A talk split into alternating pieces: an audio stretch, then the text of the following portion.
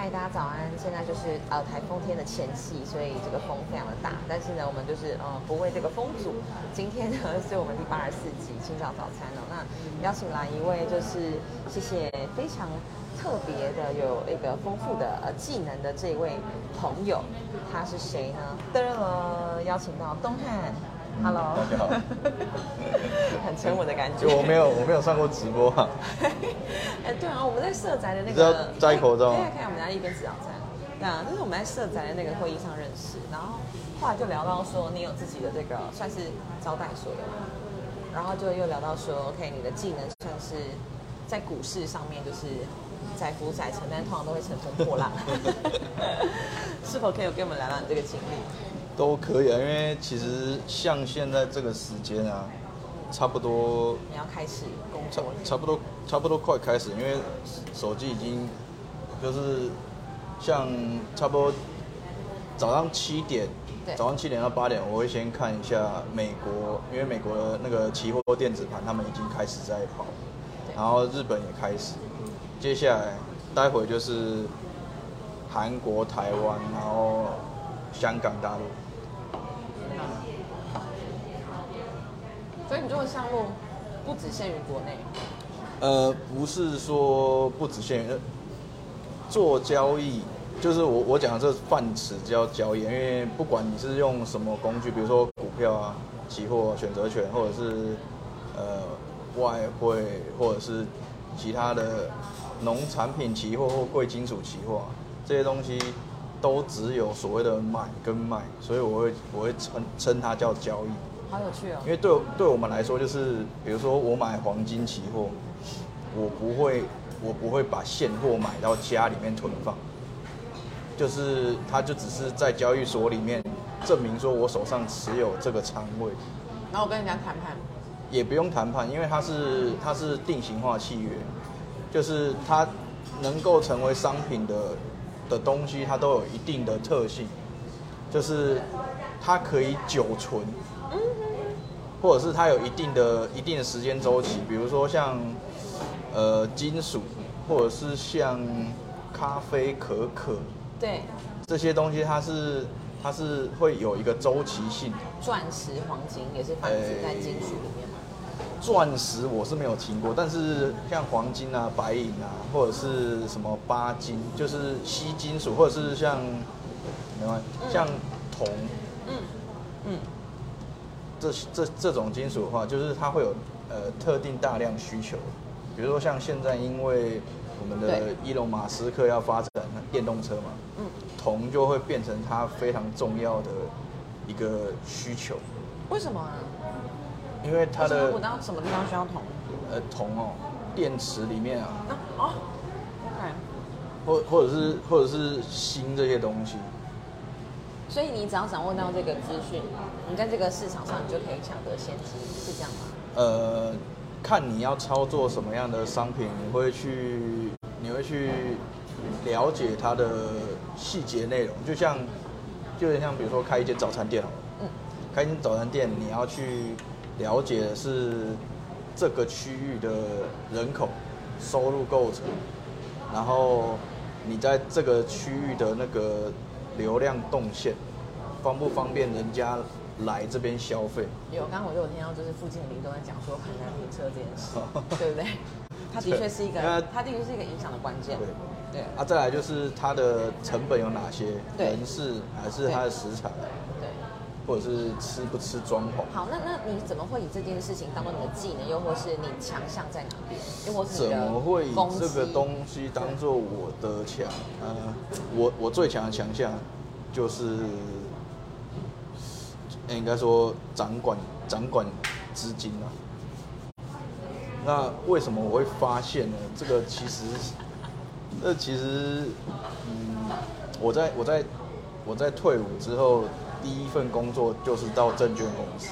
哦，了但，那个时候其实还没有还没有发现说这是我可以作为未来的那个对，因为职涯一部。之前只是在那个学校的时候，学校的时候有念那个跟金融相关的东西，是我会知我会知道什么是股票，什么是期货，什么是选择权那些东西。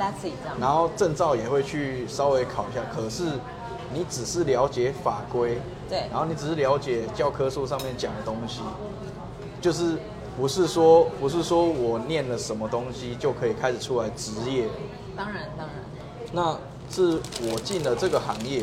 当那个时候为什么会进那个行业？是我在刚退伍，我记得也差不多是这个时候，因为我那时候是中秋中秋的前夕退伍的。那那个时候是刚好我家附近有那个就业博览会，然后我去晃了一圈，因为那个时候大概都是电子业有需求，所以都会是一些科技厂的技术人员。是。然后，呃，那个时候有一个很角落的摊位，它是证券公司，然后我就过去看一下，然后他那个时候那个乡里就跟我讲说，他先问我的学历，他问完我的学历之后，他说哦好，那我明天帮你安排面试。然后他说你在这个行业里面，你可以呃看你的客人赚钱，也可以看到他们赔钱，因为他们是透过我们去交易的，就是我去我去对我去开发的客人，他交易啊，我要服务他，因为他可能会有一些其他的需求，比如说他想要把他的今天交易的股票去冲销掉，或者是他想要改成他想要把现股就是现金买的话改成融资，就是有有跟证券公司借钱，那我要去帮他做一些手续，这是我们的一些服务。我想听冲销是什么意思？冲销就是他当天买，他当天就要卖掉，这种叫当日冲销，啊，简称当冲，赚差价。赚中间的差价，两天后就会就会有钱入账，或者是你的钱要被扣走。这叫短线交易吗？对，非常短线，就是当天大概早上九点到下午一点半之前就要做好。所以做这件事情的人是不是他其实心脏要很大颗，因为他要随时承担那种。心脏要不要很大颗？其实你如果呃，比如说好啊，股票也有一张十块不到的，有我有，有吗？像国泰什么五五 G Plus 还啊那是 ETF 啊。日盛金那是那是 ETF，像最近有一个刚下刚应该算下市吧，啊不不是下市破产，华印，呃就是做好像真空印象馆那种，那已经被淘汰了啊，它也没有转型成功。这种我记得我在高中的时候看到它有三块钱，等到我毕业到业界的时候，它剩下一块钱大大概吧。然后前阵子偶尔在看到的时候，它大概零点多了。啊，就是它已经，它已经不是这个时这个时代的趋势。应该说那时候你在看客人当冲的时候，他们的资金大概都是有多少，他们才会选择当冲，因为它的价差也要看它的胆有多大。价差也要够大嘛，对不对？你懂对，通常会挑那个百百元以上、三位数以上的高价股去当冲，它中间才会有足够的价差。意思是一次就是几十万吗？还是几百对，一？次有几十万。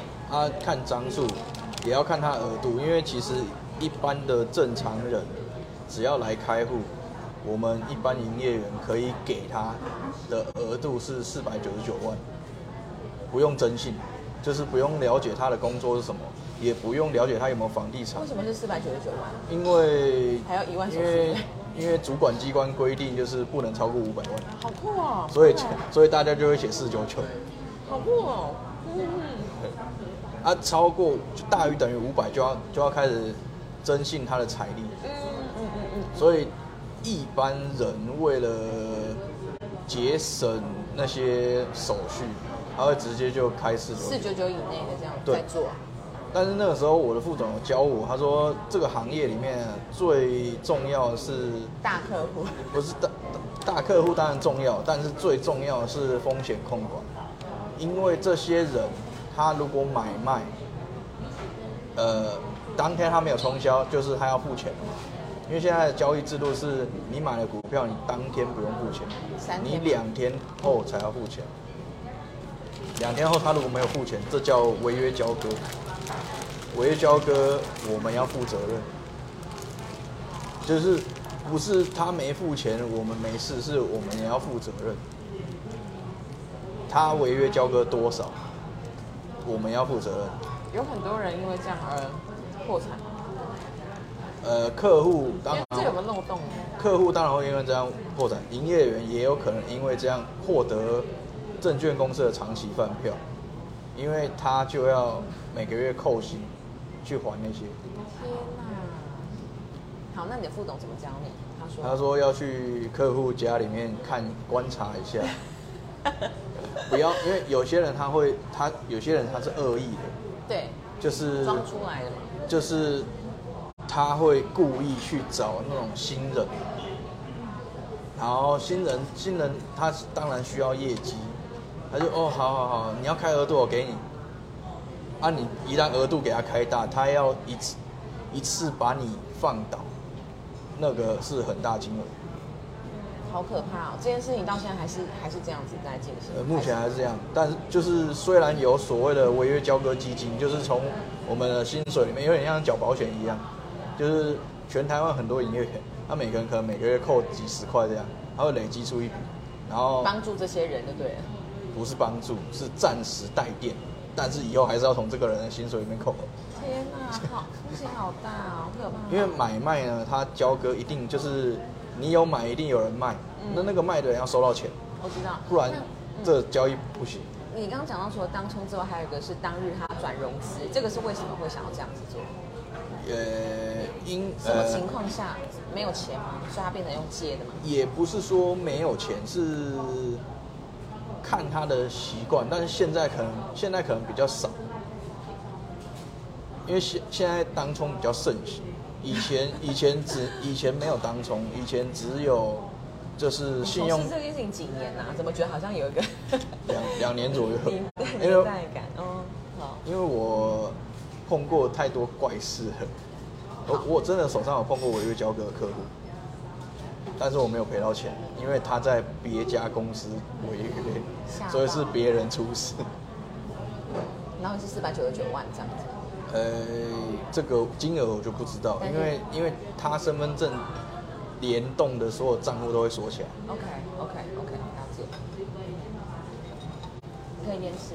好啊，所以刚刚讲到说，变成融资的前提或是原因是什么？他不想他不想锁那么多钱去交割。嗯，比如说我有一百万，我可能买了一百万的股票，但我今天改融资，我可能只需要看每一张股票，大部分都是只要自备四成而已。嗯，也就是说，也就是说我只要今天我把它转融资之后，我只会被扣四十万，其他六十万是跟证券公司借。那可能过几天我觉得差不多了，我把它处理掉。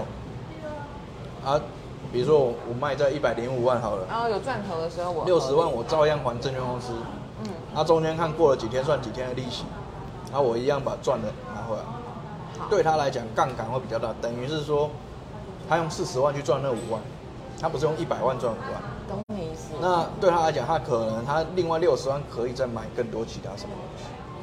哇塞，所以你可以一直用这样的方式垫付垫付，然后赚很多钱。我的理解对但是这样的话，相对的就是你的杠杆变很大，也就是说赔的时候一样会赔很大。好，就是你你怎么做？好，我们现在聊到你本人，我自己嘛，对你怎么做？我自己技术上，对，这个很难，这个很难用言语来形容。我们就是类似长话短说，然后告诉大家你的 know how 吧。因为啊，应该说我的 know how 好，嗯，那我我直接来讲，我跟我觉得我自己跟一般人差异啊，好，可以来来来，就像有有一些有一些讨论区群组之类的嘛，古癌那边吗？还是？呃，没有，我没有听他的 podcast，我也希望可以可以交流一下，但是现在还是比较低調。嗯嗯嗯，有些群主呢，你只要在里面，你只要在里面说你是全职交易的，其他人会把你当神明一样崇拜，因为这是他们可能这一辈子的梦想。就是他们的梦想，就是我不想工作，我就想要靠这个这样，然后退休，这是他们的幻想。可是我只能说，这真的就只是幻想。我我也曾经，我也曾经有那个阶段过，可是到到我现在，我是知道，就是其实做交易就跟创业一样。这是这是我我现在讲我的心法的部分。交易就等同是创业，就像我刚刚讲开早餐店一样。对。做交易也是一样啊，做交易不管你是买股票还是做指数，或者是像 ETF 那种东西，对，你都要了解你手上买卖的这个东西是什么。嗯嗯嗯。然后它为什么，它凭什么可以涨价或跌价？比如说我们讲股票好了，好像昨天美国突然宣布禁止辉达，就是那个。显卡公司 NVIDIA，它禁止它出口他们的高阶规格的晶片到中国大陆跟俄罗斯，对，防止被军事使用。马上，马上美股这这这些类股呢，全部暴跌，连财报都不用看就直接会暴跌。那这间接影响到台积电，因为台积电就是做晶片代工的，这一路就是这样，所以昨天直接开盘就直接。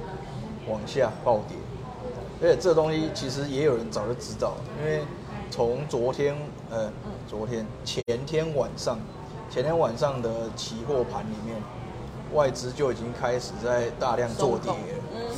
早上我看到资料的时候就觉得太可怕了，今天已经暴跌。就是我会去，我会去收集这些资讯，因为我会把这一件事情交易本身当做我自己的事业。就是对我来说是我最根基的事业，但是我没有看到那些自称说什么哦，我有在投资理财啊的这些人，他们把这件事情当做他的事业。因为如果你把它当做事业的话，你会去，你会去找寻更多的资讯，或者是辅助你判断的这些依据。蛛丝马迹。因为因为你要对你要对你的每一个决策负责。所谓负责就是成败，但是大多数人，他们他们对于交易跟创业这个这个东西是不是画成等号的？想的很梦幻一点点，是有点想的太轻松简单了。就是哦，我手机划一划，钱就进来了。但这这是不可能的事情，就是这在我看来，这是不能想的那么简单，因为那些法人、外资或者是投信、投顾。他们他们把这件事情当成是一个，他们砸了很高的薪水去聘请研究人员，顶尖大学毕业甚至硕博，去访问上市贵公司或者访问这他们要投资的产业，去了解这个产业的前景预期或者是原物料价格这些报告，写完之后辅辅佐那个经理操盘人去参考，做成。交易决策之后才开始去布局，而且这些前面我讲这些人基本上都超时工作，十二小时超过都有。然后我们一般人竟然幻想说，我只要去开户，我偶尔看一看，喜欢买，这个决策花了他多久的时间精力，比得上这些人吗？比得上这些法人他们投注的成本？没有。那这些法人他们想要什么？他们想要就只是对于我刚刚讲的一般人去收割他们钱的，因为对交易来讲就是买跟卖，就是赚跟赔，就这样，就是就是一定有立场的不同，就看法的不同，对，那一定有一个人会输，对啊，唯一会一直赢下去的就只有交易所，就是政府，他收税就好。哦，真的哎，真的哎，那什么关键、什么契机让你决定从就是帮别人服务的人到自己投下去的人？呃，因为我我发现我自己有天赋，就是我自己在，因为我后来还有做过其他的工作，但是都都是为了把这个东西发展好，因为我后来就当业务类的工作，我是为了去。开拓愿意投资我的其他潜在金主哦，真的？对。你把自己当成是一个用这件事情来，就是有有点像是你你你是一个，我看好你是你你你你是一个企业老板，你曾经一定当过什么打工的，或者是业务或者什么东西，你一定在这个业界里面有打滚，你知道每一个职位应该做什么，不应该做什么，对然后你又有那种性格上面的优呃符合做老板的那种优势，你才有可能当老板。不是说什么哦，你业务卖得很厉害就可以当老板。那我自己发现就是我对于数字方面 OK，然后学习力比较强，就是我我里面有些东西其实有写程式来帮助我判断，因为我的脑袋跟眼睛没有城市那么快，有些有些东西我必须要写，就就像你拉 Excel 表格，有时候公式打完之后，数字马上算出来，平均值多少。如果我用眼睛看，没有没有那么厉害。这个 Excel 的程式写出来，指的是你对于这家公司的信赖度嘛？好比说美国会有什么 A plus 哦都可以啊，是是类似这种，可以啊。比如说财财报也可以，财报也可以拉程式去去做检验，因为目前上市九百多档，上柜差不多八九百档，两两个加起来一千七百多档，你很难，因为每三个月会公布一次财报，你很难在公布那一天就把一千七百多档全部看完。所以你不写程式去辅助的话，基本上你要看一两个礼拜都看不完。所以这些财报什么的都只是基本功而已。对，都是基本功然后其。他就是加上你自己的天赋，就对是对于数字啊、学习力等等的。对，包括写程式也也不是那么多人可以学很快。对，我差不多为了我想要做的东西，大概花一到两个月就学完。可是，一般念资工系念四年出来了，他如果不是说这些人念那四年没用，是他其实不知道他自己想要做什么东西出来。这个有点像是一个建筑师，如果他不知道他想要设计什么样的建筑物出来，就算他念建筑系，他也不知道他要干什么。理解。他他一定要他一定要有那个创意在啊！我我有知道我自己想要看的数字是什么，我知道应该哪些数字我要去观察，所以因为因为结果是这样，所以我才倒回去学这些东西怎么样出来我这个结果。但是通常大学出来的人，他们学这些东西，他们他们只是学说哦，这个城市码是什么，这个城市码是什么，有点像是他拿到一本百科全书，他学基本架构啦，从对 A 到 Z 这样，对但他并不知道他的问题是什么。他拿到一本百科全书，他或拿他拿到一本字典，但是他不知道字典里面他要拿哪些字拿来组成一个句子或文章。这个很重要哎。那我可以问你最最大赚跟最大跌的经验吗？最大跌啊，最大跌经验去年五月，去年五月十一、十二台股暴跌，就是那时候出现所谓校正回归的时候，那是那是我那是我有赔过大概大概可以赔掉我半年自己要发给自己的薪水，因为我我我的我的收入来源是我自己发给我自己的，就是我我通过我赚的发给我自己，大概大概赔掉半六到八个月，但是那个那个是金额大概是超过百万吧的意思吗？有。还是这不方便。有有有不方便，但是有，哦。但因为因为那个跌幅我没有看过，哦，因为不在你的预期之内。对，因为在我过去统计的里面，我知道那个历史最大跌幅大概接近一千点，就是呃过去纵观所有。纵观所有，二零大概二零一八的二月，对，那次我二月六号，对对对对，股灾，对，嗯。然后去年又再一次这样，然后然后去年五月份是跌了将近一千四百点，所以就是它已经超出我本来做的统计的范围了。是是是，所以它对于它对于我的策略本身有有影响，但是只是只是对我来讲就是哦，原来原来还有这种事情，OK，所以就是这或许也是这份工作好玩的地方吧。呃赔钱不好玩，但是但是还是不可能每一次都赚钱，但是只是只是它会让我知道，呃，赔钱对我来讲就是它会让我知道就是，其实这是正常，OK，但对我来讲就是我怎么去控制我可以赔多少。风险的掌控永远还是最重要的。对，就是我我之前去成大，因为我是成大毕业，对，我之前去成大，我呃我每年十二月都会回去演讲，演讲什么题目？就是我的这个题目是什么？我还蛮好奇。呃，它叫做那个金融科技与斜杠青年。哦，很棒哎，好有趣哦。对我刚这样问，所以赚其实是每天的任务嘛，然后叠是你刚刚讲的比较印象深刻那一次嘛。对那因为你一开始就有提到说，很多人会幻想把这件事情当成是他的职业，但你后来并没有，所以你斜杠在什么地方？你怎么样把你的资金转到呃不同面向？赚了钱之后，因为我会去想，就是我刚讲了，我一入行呢，前辈就跟我讲过，风险控管是非常重要的。客户是你的风险，任何东西是你的风险。那我会去想，即便我到现在我已经可以知道，就是对一般人来讲，他们觉得说怎么赚钱，有没有名牌或者有没有大师这样。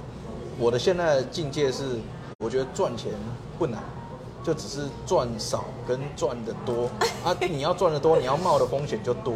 对所以你要不要每一次都下那么多，那是嗯你自己决定。所以对我来讲，是我不要下那么多，对对对，因为因为我看过去年五月那一次，所以我知道嗯我我知道我知道你如果一直下很多，你可能会你可能会每个月都都赢很多赢很多，然后突然有一天你就全部全部吐回去。这也不是你想要的，简单对，所以我就觉得说养成那个习惯，你要知道你自己在干嘛就好。对那到了我的境界之后，我就开始去想，那我有没有办法一辈子做这件事情？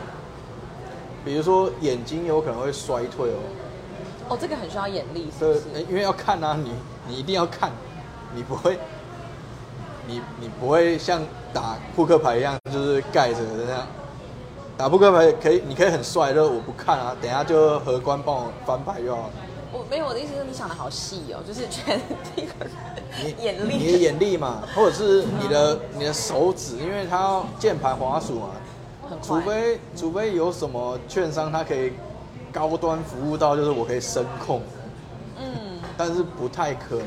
嗯，也许以后会有，但是对于这个微利的行业、微利的产业，他们是不会再投注资金在做这些事或是。你请一个助理啊，你讲他做，你 可能也信不过他也也不是说信不过，他他也没办法做，跟得上你的那个指示这样。对，未未必他可以做得到。对对，因为有些东西是比较惊艳的东西，就是嗯嗯，你没办法，你没办法，你没办法一定是这样。因为有时候，比如说我挂好了价格，我也可能看一下，我就觉得还是把它取消好了。理解理解，就是那个那个当下的判断是一种经验，嗯嗯。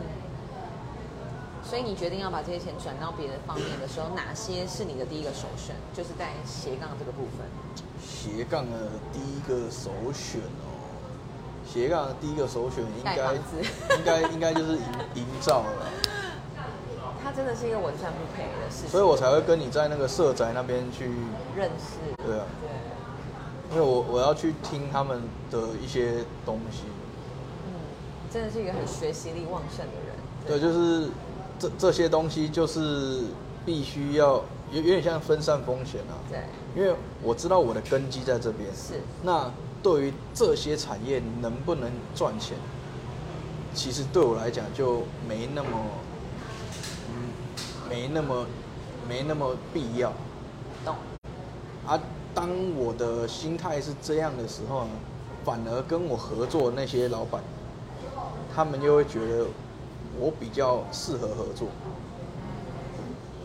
因为有很多人他们在生意上是，哎，我跟你坐下来谈，好，我们这个谈成利润要给我多少，他马上就要他马上就要看到钱，几 percent 这样子。对，啊，对我来讲就是，我觉得没差、啊，等到你这个东西做的稳定顺了之后，我们再来谈这个东西好了。OK，所以是你提供你的才能，然后让他们信信赖你。对，算是。嗯，很有趣欸。对啊，你回到成大去演讲的时候啊，你跟这些学弟妹们讲的东西啊，也不一定学弟妹也有老师。会会是 会是你给他与他们什么样的建议吗？或是这件事情上最我？就给他们是正确的观念嘛，就像就像我我一开一开始讲对就是交易跟创业是一样的。现在举一个例子，你手上有五百万，没有，没 没关系，我我就我假设你有，我假设你有，你要不要拿去开一间比这个更高级的早午餐店？我应该不会比。如说像呃，比如说或者是咖啡，比如说咖啡呢，我正想讲咖啡呢，应该不会。就拿去开一间，不会。但但如果你手上有的话，你会不会拿去买个几张台积电？会也会会投个两百万那。这就这就表示你在你心里面或在你的认知里面，交易跟创业没有画上等号。我再我再举一个例子哦，你拿你拿这些钱去创业，它跟做交易其实它经过的思考流程是一样的。就是我交易，我一定要判断台积电它在这个产业上是不是对的，它的它的未来的 forecast 有没有那么多的那个订单有进来，对然后它的成本有没有被控制住？不然订单进来就只是养员工而已，没有没有尽力，这些东西都是要考虑的。创业也是一样，我开一间店也是一样，要做这些东西，只是做的规模格局不是那么的像上市公司那么大，它可能是要全球性的去看。理解。那我就我就我就觉得说奇怪，那明明做的事情是一样的，你就只是你就只是你可能是一个比较高，呃，你买股票你可能是要站在董事的层的位阶，你你创业你是要站在也是董事的位阶啊。那我会觉得为什么大家会宁愿不创业，而拿去买这些金融商品？可能我们就会觉得比较容易，不那么辛苦嘛。就像你讲的，比爱一较容易比较容易不辛苦这样子以为嘛，所以我说钱就会赔掉。所以 我说这是认知。我知道，我说这认知，认知作贼。我是说，我说我后来，我后来做了一个解释，为什么大家比较容易做前者，不容易做后者。我说，因为你开一间店，你开一间店，半半年后、一年后，人家、你的朋友、你的亲戚，他们知道这间店收掉了，失败，收掉，大家要看得到。哦，但是如果你放在你的账户里面去交易。你可以跟着你，虽然心很痛，你可能比如说像什么啾啾鞋啊，或者那些他们，或者是九妹他们说哦，还可以拿出来自嘲说我赔很多，但大部分人会直接讲说没有还好啊，其实还不错，了解，有一种这种心态，不错哎。别人不知道，讲很好所以他们会宁愿选择做这件事情。但是我要的不是这样，我要的是结果是赚钱，我要的不是赔钱没人知道。所以，所以我我认清楚正确的观念是什么时候，我会跟他们讲说，你要看你想要什么。如果你只是想要愉悦感，啊，那你去乐捐算了，你 去公做公益。慈善公益义，对。那最后最后，当然大家都会最期待的名牌时间，没有啊？因为我自己我自己就是一个比较呃懒惰，应该是说我没有那么多时间在真的看这些的上面，所以我就会选择 ETF，好比说零零六九二啊、零零五零等等的。那你你个人认为像我这样的懒人投资，用这样的方向来看是正确的吗？因为就是大家帮我把如果你三十是加五十加集合，那我就投资投资，有点像定期存款的感觉嘛，对不对？呃，方式是可以啊，这种方式是可以。赚的很少，真的。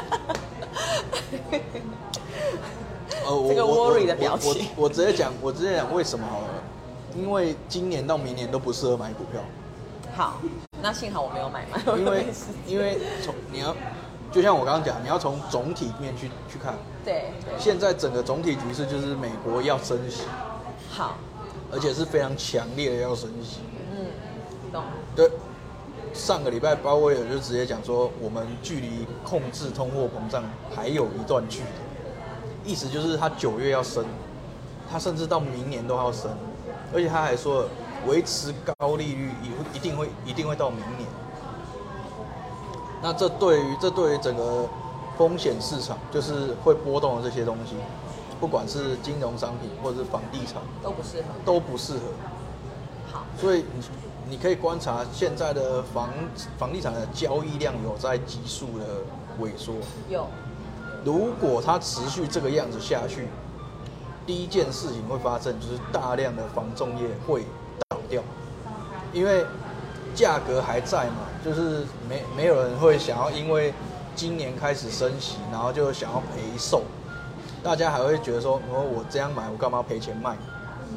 首先开始是交易量会萎缩，萎缩之后，房仲开始倒闭，接下来开始急的房仲呢，他就开始去洗他的客人说啊，其实你就卖一卖，接下来价格才会开始往下走。